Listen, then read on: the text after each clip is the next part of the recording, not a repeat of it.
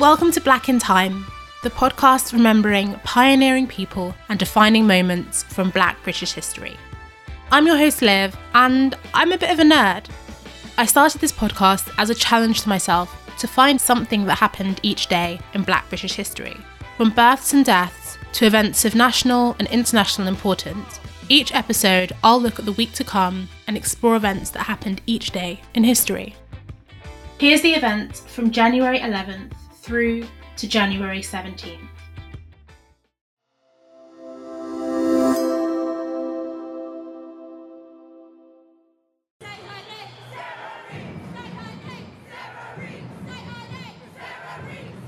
On January 11th, 2016, 32 year old Sarah Reed was found dead in her cell at Holloway Prison. She was the last woman to die at Holloway and her death came after numerous experiences of state inflicted violence. In 2003, she suffered the tragic loss of her daughter following an illness. She never recovered from this experience and began suffering from poor mental health thereafter. Nine years later, in 2012, she was falsely accused of shoplifting from a store on Regent Street in London. While being held in the store, a police officer named James Kiddie was caught assaulting her on CCTV. He dragged her by her hair and punched her repeatedly in the face. Kiddie was later found guilty of common assault and dismissed from the force. Sarah was extremely disturbed by the attack and became even more unwell. In 2014, while detained under Section 3 of the Mental Health Act, she was sexually assaulted at a psychiatric unit. She fought her attacker off, allegedly injuring him, and the police were called. Despite being subjected to the attack, Sarah was the one who was arrested. At the time of her death, she had been on remand for more than three months. The purpose of her detention was to obtain psychiatric reports to determine whether she was fit to plead in the assault case.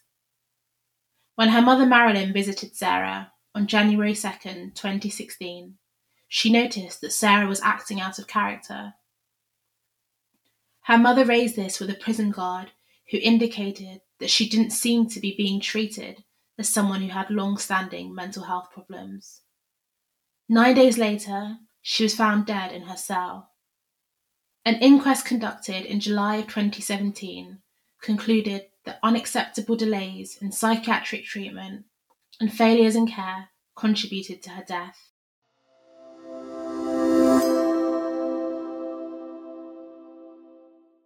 On January 12, 1859, abolitionist and women's rights activist Sarah Parker Redmond arrived in Liverpool from Boston. She was born in Salem, Massachusetts in the early 19th century. At this time, Massachusetts was at the centre of the abolition movement, having become a free state almost two decades earlier. Free states were those in which the trade of enslaved peoples was illegal.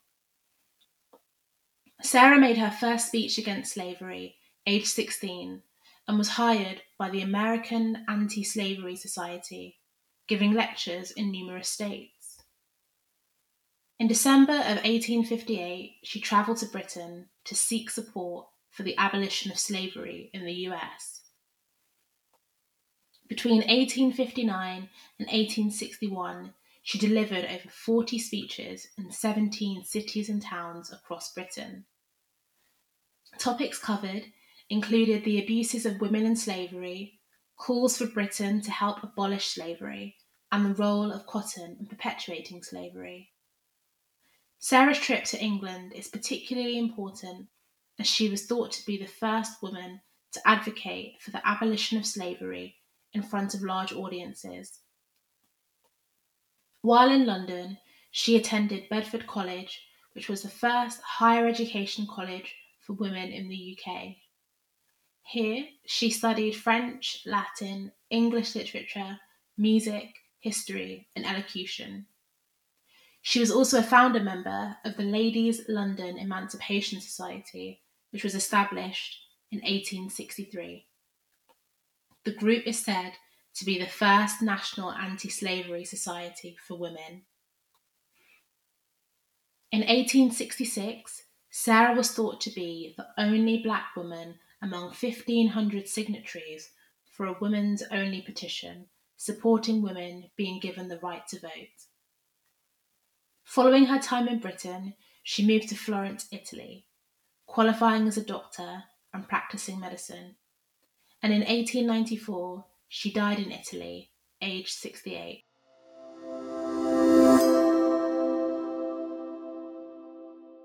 For fighting purposes in the ring, when I felt my best, it was about 13.5. That's the weight I was when I won the title. On January 13th, 1975, Fitzroy Bunny Johnson, professionally known as Bunny Johnson, was crowned British heavyweight champion. Born in Jamaica in 1947, he moved to Britain aged 16. Having learned of the American heavyweight champion Jack Johnson, Bunny grew up wanting to be just like his idol.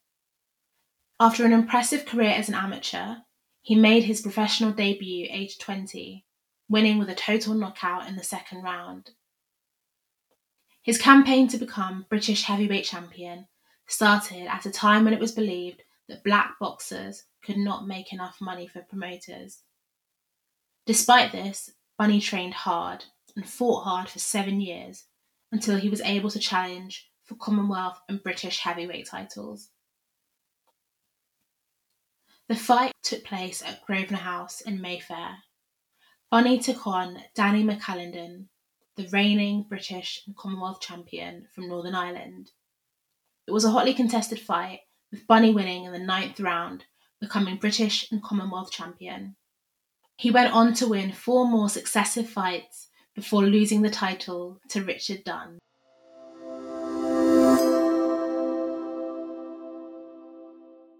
And here's Regis, they're caught square, this is a chance! Oh, he did it superbly! Regis... On January 14th, 2018, footballer Cyril Regis died aged 59. Born in French Guiana in 1958, he followed his father to England at a young age. At 17, he was scouted and started his career playing for non league football clubs.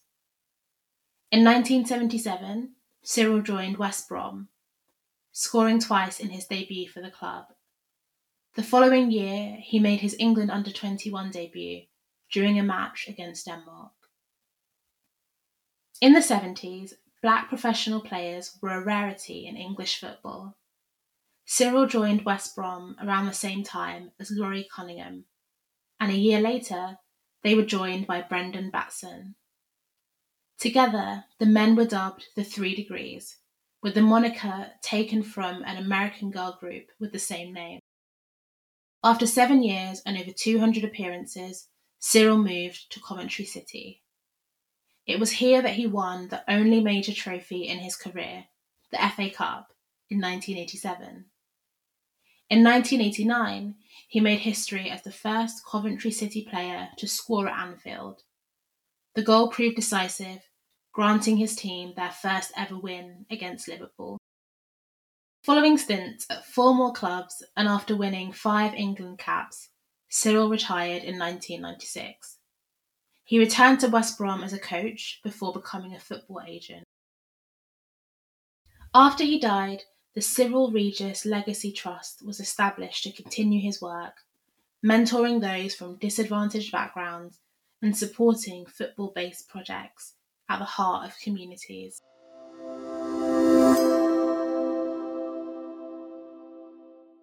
Noughts and Crosses was actually my 50th book. So I had quite a few before that. So, but when I published that, it's because I felt I had some things to say about racism and I was ready to say them. On January 15th, 2001, Noughts and Crosses, a fictional book written by Malorie Blackman, was published by Random House. Set in a parallel universe, Noughts and Crosses explores the themes of racism, politics, and prejudice through the eyes of two characters called Sephy and Callum. Sephy is a cross, a member of the darker skinned ruling class, while Callum is a nought, and a member of the underclass. Historically, the Noughts were enslaved by the Crosses, and much like in Romeo and Juliet, in the world in which they live, Noughts and Crosses don't mix. As the novel progresses, Sephy and Callum develop romantic feelings for one another, and well, I won't spoil the ending, as it's definitely a book worth reading if you haven't already. It went on to win numerous awards, including the Children's Book Award, and placed at number 61 on the BBC Big Read list. Noughts and Crosses was followed by four more books and two novellas. In 2007, it was adapted for theatre by the Royal Shakespeare Company, and in 2020, a TV adaptation of the book aired on BBC One. Endgame, the sixth and final instalment in the Noughts and Crosses series, is due for release later this year.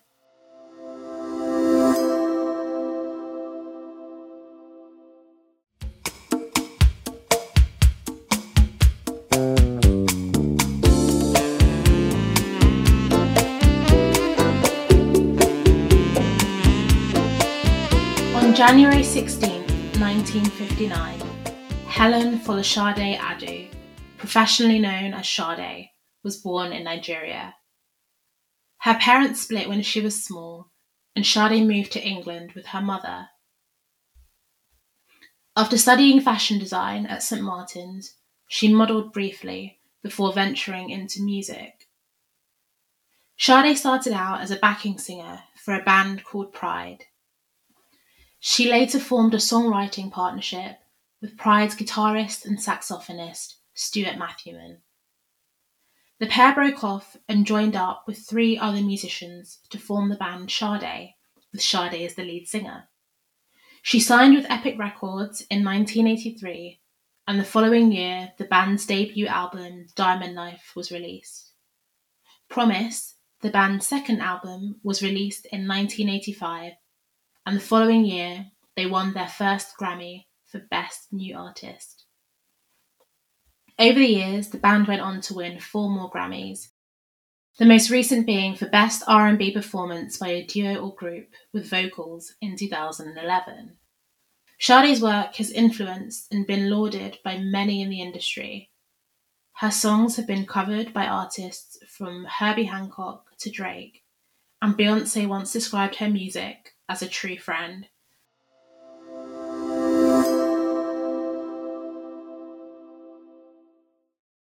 On January 17, 1978, a group of activists called Bookshop Joint Action picketed the Home Office.